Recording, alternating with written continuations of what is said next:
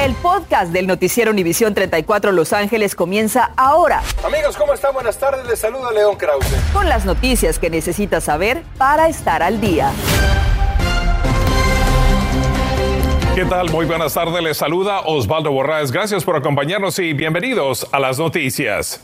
Un niño de cuatro años y una niña de tres murieron ahogados y hoy las autoridades investigan esta tragedia ocurrida en Lake Hughes. El alguacil recibió ayer una llamada por dos pequeños desaparecidos, pero al llegar a la cuadra 43100 de Lake Hughes Road, a eso de las 7 de la noche, la madre y una vecina habían encontrado a los niños en un estanque.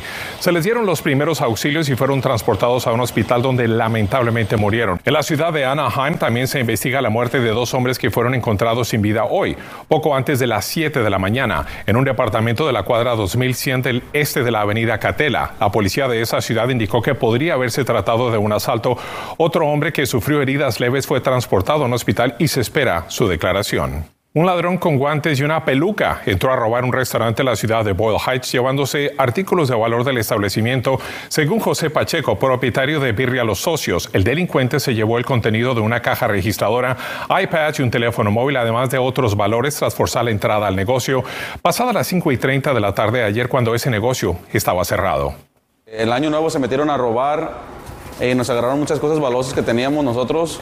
Todavía no abríamos el restaurante y pues agarraron muchas cosas que teníamos de eso.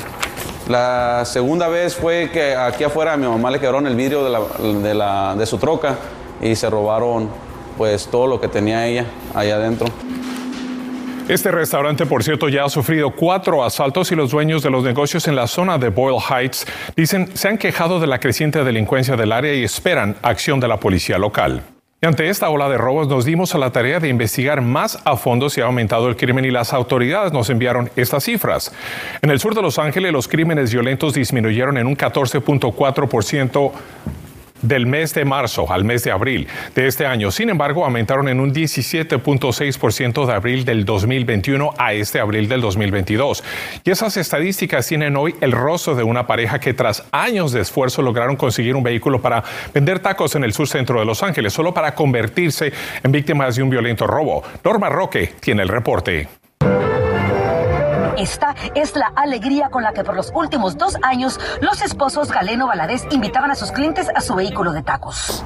Trate de calmar antes de que la tragedia los impactara la madrugada del 30 de marzo a mano de un sospechoso con pistola en mano en el surcentro de Los Ángeles. Lo único que sentí fue pavor cuando le vi la pistola, cuando me dijo el dinero, pero en un instante agarró la, agarró la pistola y me pegó hacia, la, hacia mi cabeza. Al no recibir dinero de ella, procedió con él. Acá me entró la bala y me, me pegó en la mandíbula por la parte de adentro.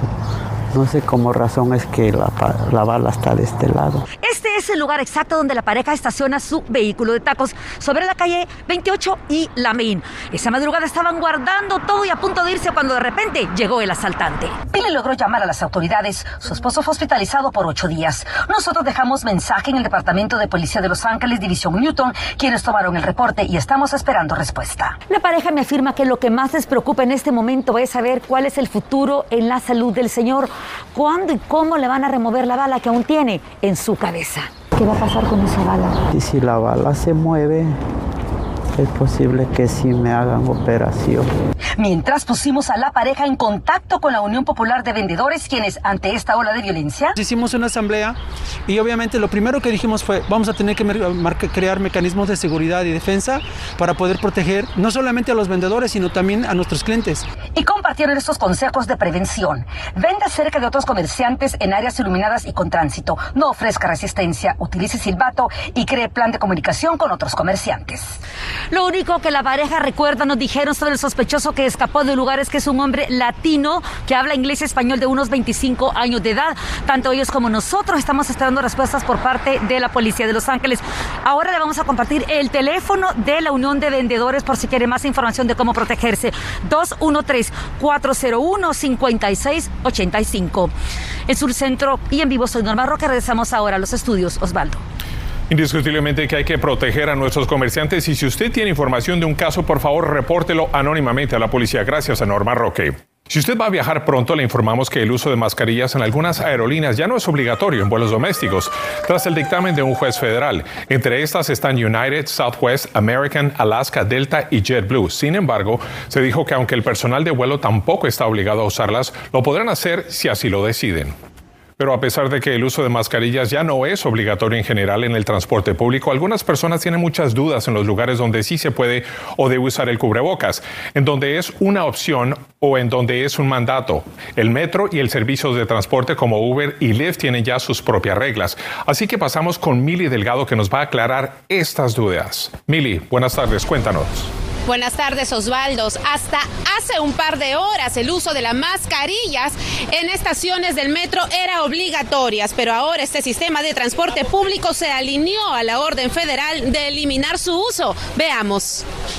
El mandato del uso de mascarillas en el transporte metropolitano del condado de Los Ángeles, que incluye trenes y autobuses, fue eliminado esta tarde en respuesta a la decisión de una jueza federal que dictaminó que los revestimientos faciales ahora se consideran una recomendación, más no un requisito. Ante la noticia recorrimos una de las estaciones del metro de Los Ángeles y como podemos ver, algunas personas continúan usando la mascarilla. Señor, buenas tardes. ¿Cómo se siente ante este mandato que ha sido levantado del uso de la mascarilla aquí en, los, en el sistema del metro?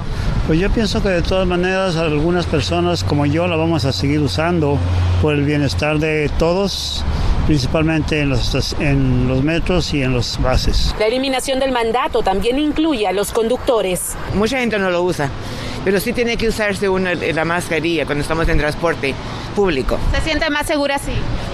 Yo soy vacunada, pero estoy bien, pero para, para prevenir para cualquier cosa, para cualquier gente, ¿verdad? Es importante recalcarles que estos son los medios de transporte donde ya no necesitará cubrebocas. El sistema del metro de Los Ángeles, Metrolink, Amtrak, Uber y Lyft. Desde ayer muchas de estas entidades, así como las compañías de viajes compartidos, hicieron hincapié en que aún vivimos en pandemia. Por lo tanto, las máscaras faciales seguirán recomendándose encarecidamente al público. Algo que ahora para algunos contradice la eliminación de la orden. Pues honestamente se siente mal porque ¿por qué por unos vamos a estar pagando a los demás? Sin duda esta eliminación del mandato del cubrebocas va a traer opiniones a favor y en contra. Ahora solo depende de usted protegerse. Es todo mi reporte desde Los Ángeles. Soy Mili Delgado. Continuamos contigo, Osvaldo, en el estudio. Gracias a Mili Delgado y tiene usted toda la información y por supuesto que le seguimos dando uh, seguimiento a esta historia. Agentes del alguacil del condado de Los Ángeles recibirán entrenamiento para que puedan identificar e interactuar con personas autistas. Le tenemos los detalles. Además, desde hace tiempo el planeta se revela y muestra con furia su sobrecalentamiento. Hoy, expertos nos explican qué es el cambio climático en nuestra serie especial. La afición ofrece respeto con aplausos a Cristiano Ronaldo. Además, tras dos meses de festejo por el Super Bowl, los campeones Rams regresan a entrenar. Estás escuchando el podcast del noticiero Univisión 34 Los Ángeles.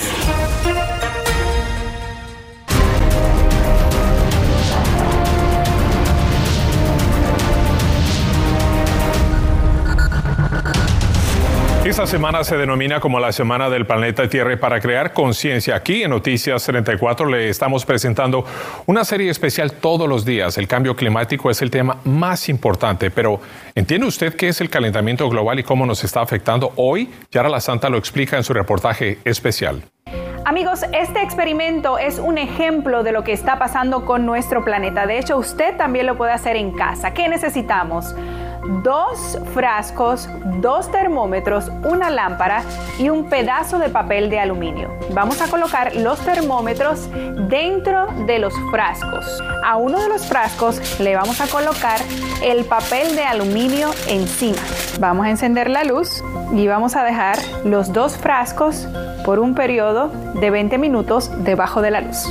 Este es el resultado. El termómetro marca unos 60 grados en el frasco que está completamente descubierto. Vamos a ver la lectura del termómetro dentro del frasco que estaba cubierto por el papel de aluminio. Este termómetro está marcando una temperatura aproximadamente de 70 grados.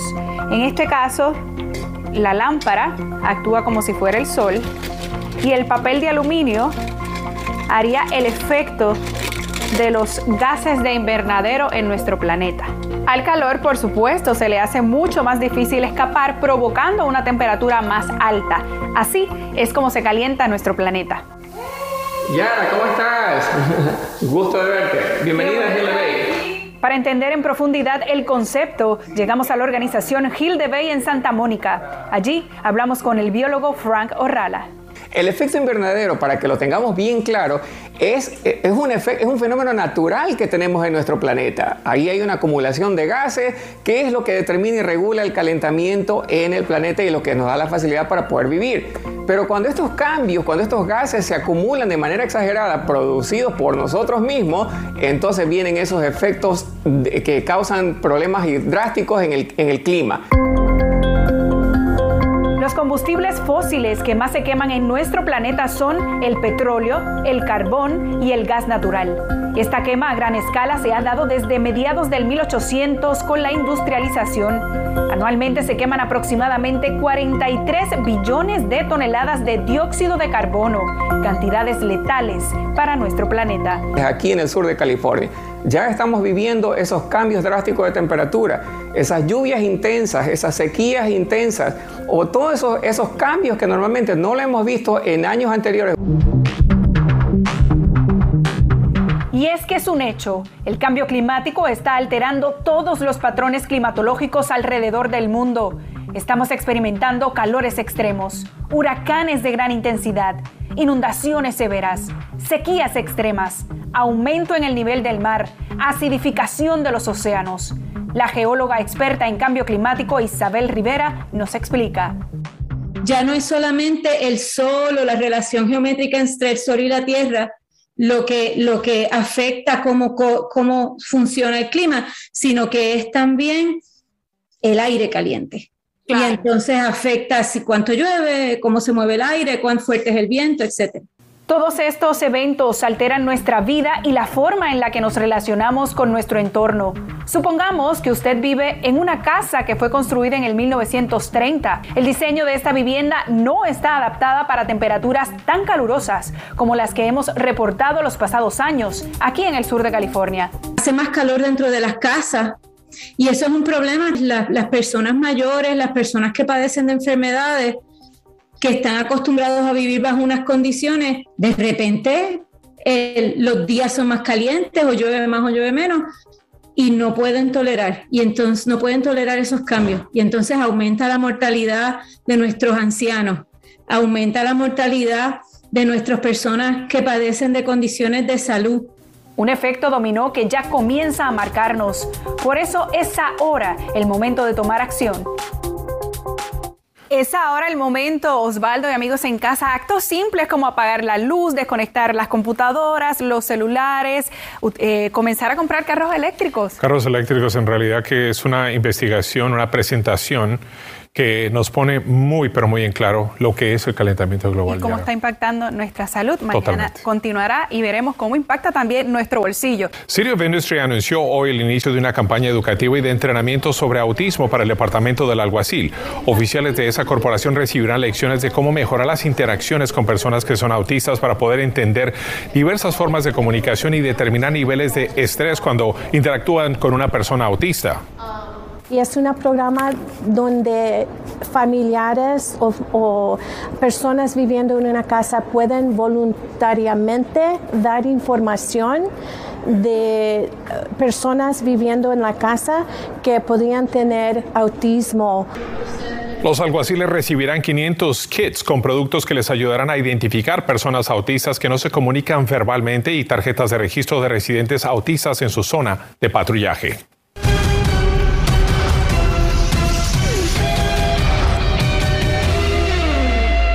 Y sí, es tiempo de los deportes y con nosotros se encuentra Diana Alvarado. Osvaldo, me da mucho gusto saludarles, amigos. Tenemos información, un escándalo que está ocurriendo allá en España porque el defensa del Barcelona, Gerard Piqué, está precisamente en el ojo del huracán luego de que se filtrara una conversación en la que hace planes para llevar la, la Supercopa de España a jugarse a Arabia Saudita, negociación que durará hasta el 2029 y que genera obviamente ganancias millonarias. La línea roja que marcáis depende de los valores que uno recibe en casa cuando eres pequeño en el colegio con tu familia. Y aquí ya te digo yo que sé separar perfectamente lo que es un acuerdo comercial con lo que es pues jugar a fútbol como he hecho toda mi vida y que obviamente jamás en mi vida voy a pedir ninguna ayuda de nada ni nadie me va a dar una, una ayuda de nada porque no la he recibido nunca y no la voy a recibir nunca. ¿Y por qué se enoja, verdad? En la conversación menciona que el rey emérito Juan Carlos será el hombre clave para llevar la Supercopa a aquel país, edición que dejará 40 millones de euros para la Real Academia Española de Fútbol y cuatro para Cosmos, que, eh, de la que Piqué es copropietario cada vez que se juegue. Y este es uno de los homenajes más impactantes, especialmente porque se trata del archirrival del Manchester United. Al minuto 7, el Liverpool y el Man United jugaban, la afición se unió en un aplauso en respeto al dolor que atraviesa Cristiano Ronaldo y su familia tras la pérdida de su recién nacido el día de ayer. Cristiano estuvo ausente y Liverpool goleó al Man U cuatro goles a cero. Los Dodgers le tiran a nivel global con la mercadotecnia. Se han asociado con Sport 5 para buscar dos socios corporativos. En esencia, los uniformes de los Dodgers ahora llevarán un parche eh, de un patrocinador para el 2023 y el campo icónico del estadio también llevará el título de una marca. De acuerdo al informe, el estadio permanecerá bajo el nombre de los Dodgers. Por ahora, me imagino. Y los Rams ya festejaron durante dos meses el haber ganado el Super Bowl y ahora están de regreso en sus instalaciones de Thousand Oaks, participando de un programa voluntario que concluye en junio con un minicamp obligatorio. Los ausentes, Andrew Whitworth, porque se retiró, Robert Woods, que fue transferido, y el pateador Johnny Hecker, que fue puesto en libertad. Bueno, la afición de Los Ángeles quiere el bicampeonato. Volvemos. Continuamos con el podcast del noticiero Univisión 34 Los Ángeles. Hoy se anunció un proyecto millonario de tren ligero que dará mayor conectividad para el Valle de San Fernando. El senador federal Alex Padilla, acompañado de líderes locales, anunció en Van Nuys que se invertirán 5 millones de dólares en la construcción y dijo que la fecha de apertura está prevista para el 2028. Esta línea de tren ligero extenderá la línea naranja del metro, estación Van Nuys hasta San Fernando Road, un total de 6.7 millas con 11 estaciones. Los inquilinos de Los Ángeles se han anotado una victoria porque no los podrán desalojar, al menos todavía. Si deben renta atrasada, la Corte rechazó la petición de la Asociación de Dueños de Apartamentos que buscaba invalidar la moratoria contra desalojos. Los dueños están inconformes porque muchos inquilinos no han pagado renta, pero ellos deben seguir pagando las hipotecas de sus propiedades. Los inquilinos creen que la moratoria debe continuar. Y a las 11 le, ya le habíamos reportado sobre los dulces que le están vendiendo a los niños, pero que en realidad están hechos de marihuana. Esta noche autoridades médicas le tienen otra advertencia para que tenga cuidado con esto. Además, vendedores ambulantes aseguran que es casi imposible conseguir los permisos requeridos por ley para trabajar en las calles. A las 11 averiguamos sobre una medida que podría cambiar su situación.